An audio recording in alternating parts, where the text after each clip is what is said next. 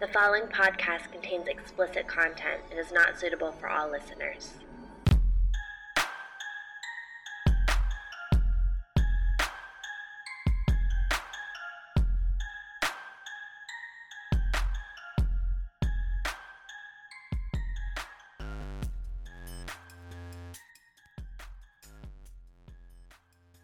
Women who become victims of sexual assault are at a much higher risk than other women of being victimized again.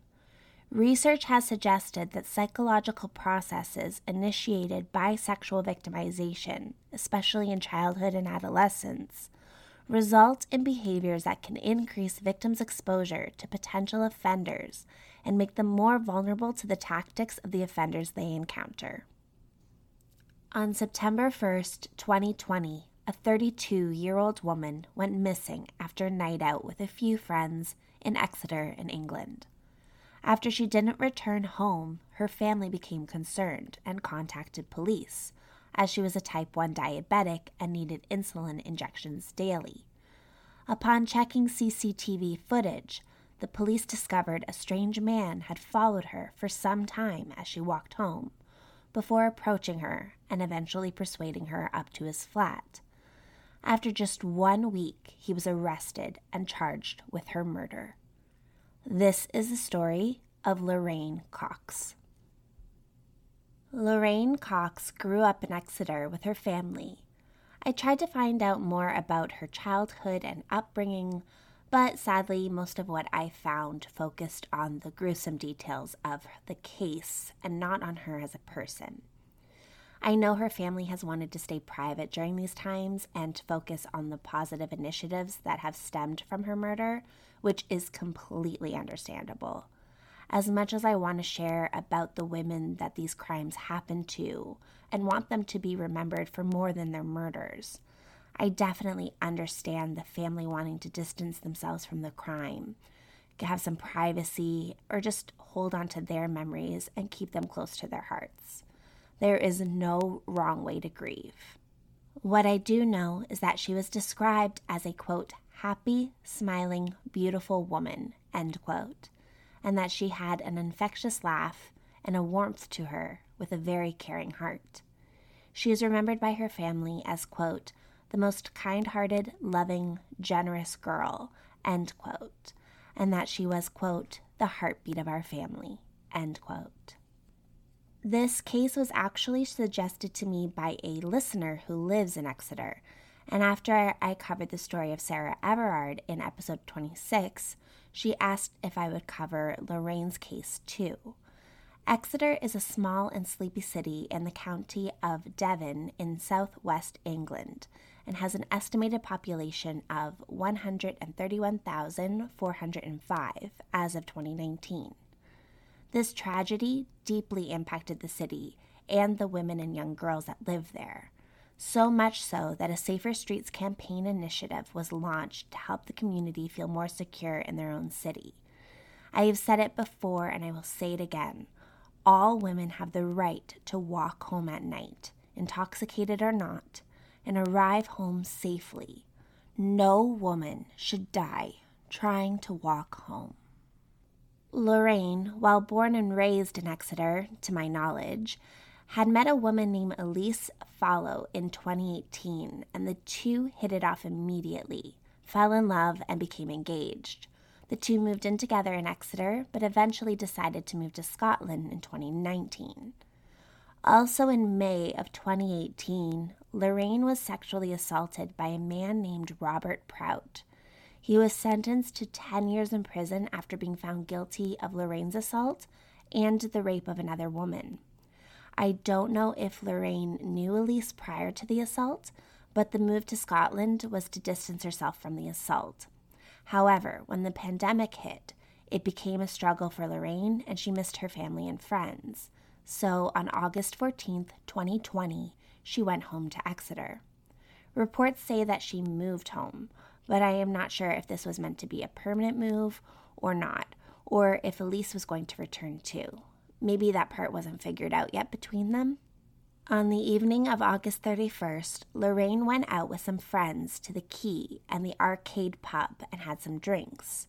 The Exeter Quay is a historic area along the River X, which attracts locals and visitors for its quaint scenery, restaurants, pubs, and vibrant arts scene.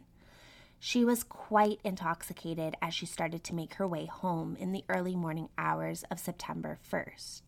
She walked along a route heading home through the streets of Exeter, which, looking at the footage the police recovered, was very quiet, with only a couple people being seen in the background. In England and elsewhere, I'm sure, there is C C T V cameras all over different cities that almost blanket the city, making it easier to see what happened in cases like this. In Toronto, Canada, where I live, there are cameras, but not to the extent as it is in England, at least to my knowledge. But these cameras became an instrumental part in Lorraine's case because they captured her murderer.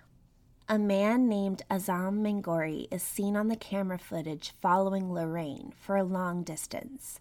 One article said close to a mile or one point six kilometers. He travels behind her, keeping pace but far enough back that she doesn't spot him. Eventually, he makes his move and approaches Lorraine.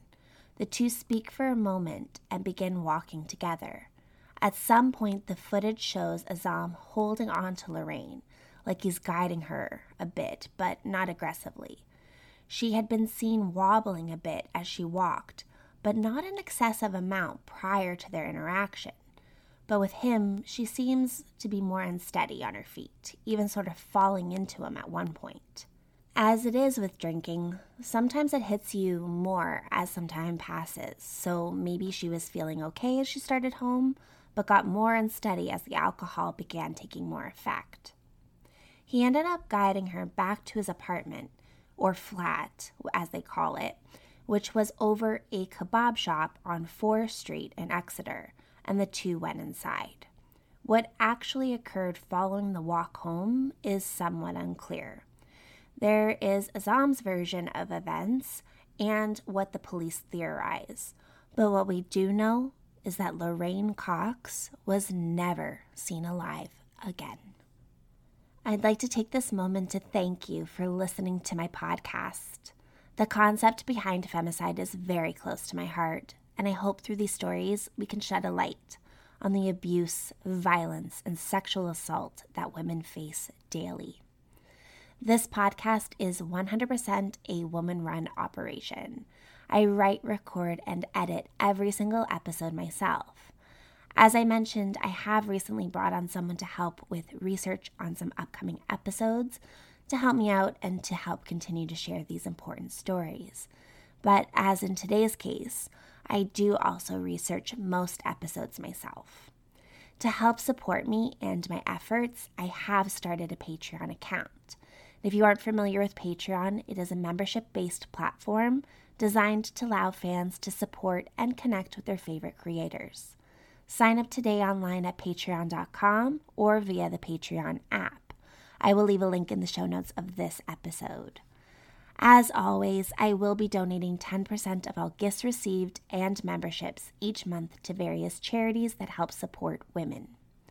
The charity I will be donating to for the month of May twenty twenty-two is the Canadian Women's Foundation.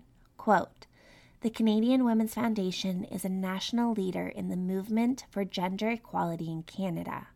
Through funding, research, advocacy, and knowledge sharing, we work to achieve systemic change," end quote. In honor of Lorraine, I will also be putting a link to the Devon Rape Crisis and Sexual Abuse Services, the charity that Lorraine's family is campaigning for and that Lorraine would want to support. Even if you don't live in England, I encourage you to donate and to help keep Lorraine's memory alive. Gifts, while deeply appreciated, are not the only way you can show support. It would mean a lot if you would subscribe to my podcast and leave a review, as it really helps to bring awareness to these stories. And please don't forget to share with your friends and families, because word of mouth is the best review of all. There is a video that Azam recorded of a, quote, sexual interaction that he and Lorraine had on the way back to his flat that night. I can't find a lot of details on this, only that he claims to have recorded it, quote, just in case anything went wrong, end quote. I guess implying if she would have claimed it to not be consensual. That said, she was clearly intoxicated and not in her right state of mind. So any sexual interactions were assault in my books. If a woman cannot stand on her own, she cannot give consent. He claims to have had sex with Lorraine twice once they were back in the apartment, and that they both drank shots of alcohol.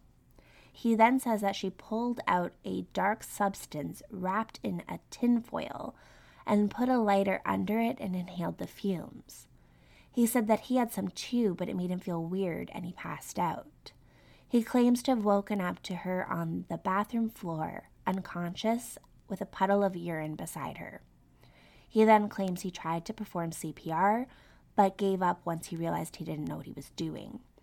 He says he panicked in the situation and didn't want to be blamed for her death or deported, as he had sought asylum in England from Iraq in twenty eighteen. That application was denied, and as I gather, he was staying illegally in the country. He previously lived in Stoke-on-Trent, which is about three and a half hours north of Exeter, and he'd only been living in the city since twenty twenty. The police, however, paint a very different picture. Azam was a predator. He sought out someone he could harm that night. He followed her, and he took advantage of her intoxicated state. His computer search history prior to the murder shows his interest in dismemberment, and after she died, he filmed himself vaping and sitting on his bed with Lorraine's deceased body beside him. He claimed this was, quote, to cheer him up and get him out of the depression, end quote. Not the actions of a panicked man, if you ask me. And the police agreed. Lorraine's cause of death could not be determined due to the state of her remains, but a t-shirt was found stuffed into her mouth, making the coroner theorize that asphyxiation was the cause.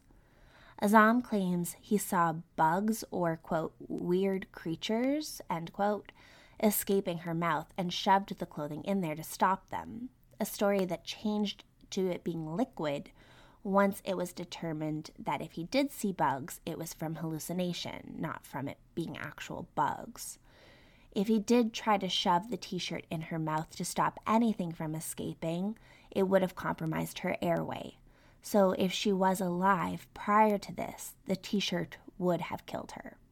But what happened following her death leaves no room for misunderstanding or alternative theories. Azam broke into Lorraine's Facebook account and left a series of peculiar posts saying she was moving to Plymouth, a city about an hour south of Exeter. He even sent Lorraine's fiancé a middle finger emoji after she wouldn't stop calling Lorraine's phone, looking for her. By this point, Lorraine's family and friends had notified police and were extremely worried about what might have happened to Lorraine, especially since she was a diabetic and did not have her supplies with her. Police began looking at the C C T V footage and tracked Lorraine's movements, eventually seeing her interaction with Azam, and they began looking for him.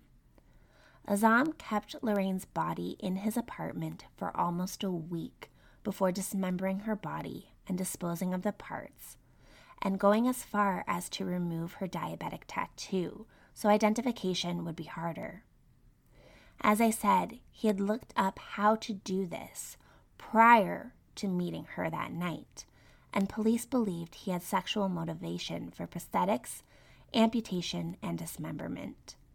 He claims to have disassociated from the dismemberment and refers to it as he was cutting up, quote, wet tobacco, end quote, which personally makes me sick to my stomach to think of.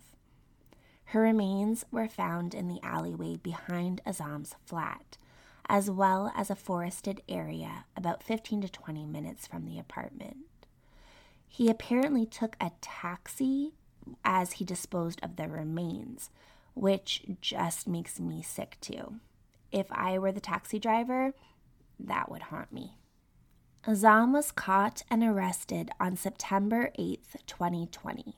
At trial, Azam's lawyers painted a picture of a scared man who acted out of fear and panic, but the prosecution countered all those statements.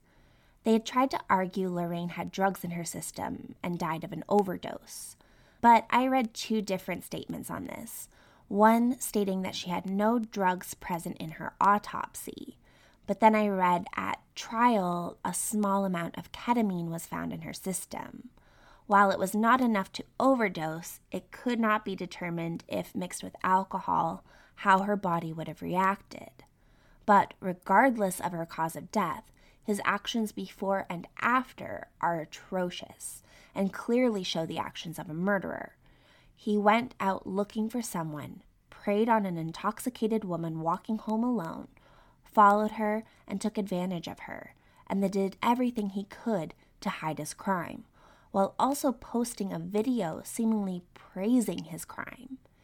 He also lied upon his arrest, giving the name Christopher Mayer and claiming to be homeless and gay, before eventually admitting to his bisexuality upon the discovery of the, quote, sexual encounter video.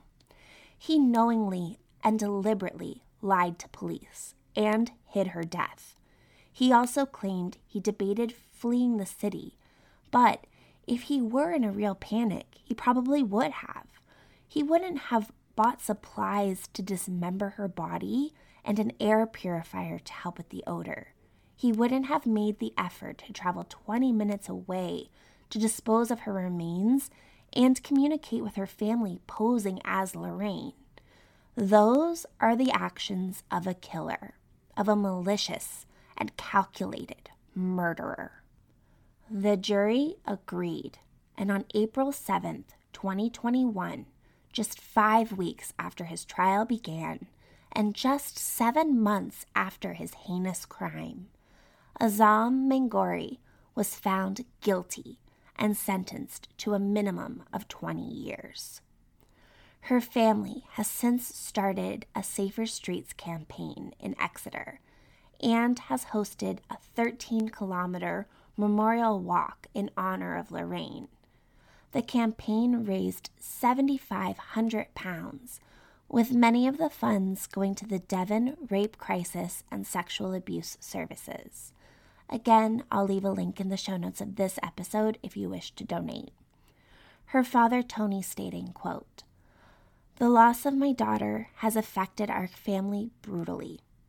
She was the heartbeat of our family, and she would want us to do this to get change. We are going to walk that street because it was Lorraine's street. It's where everybody knew her. She was much loved." End quote. After the trial, her family also stated, quote, "We hope and pray that no other woman or family has to go through what our beautiful girl suffered, or that any other family suffers the brutal, distressing experience we have all been through." End quote. Her fiancé Elise stating, quote, "The murder of Lorraine is something I will never recover from. Every day I think about things that will never happen again. We'll never kiss and cuddle and hold hands. We'll never explore the countryside together. I'll never see her smile or hear her infectious laugh. I'll never feel her warmth or her love. Although I know she is gone, there is always a small piece of me which thinks she will walk through the door to greet me. It is a constant battle to keep my head above water. Every breath I take hurts. My heart is broken, never to be repaired." End quote. Lorraine's family's despair is gut-wrenching, and my heart goes out to them. And my heart breaks for Lorraine, who endured so much and who just wanted to move on from her assault, have a family with Elise, be a mother, who deserved to be able to live her life, and whose life was instead taken by a monster. Thank you for listening to the story of Lorraine Cox. I'm your host, Sean Marie. Join me next time for another story.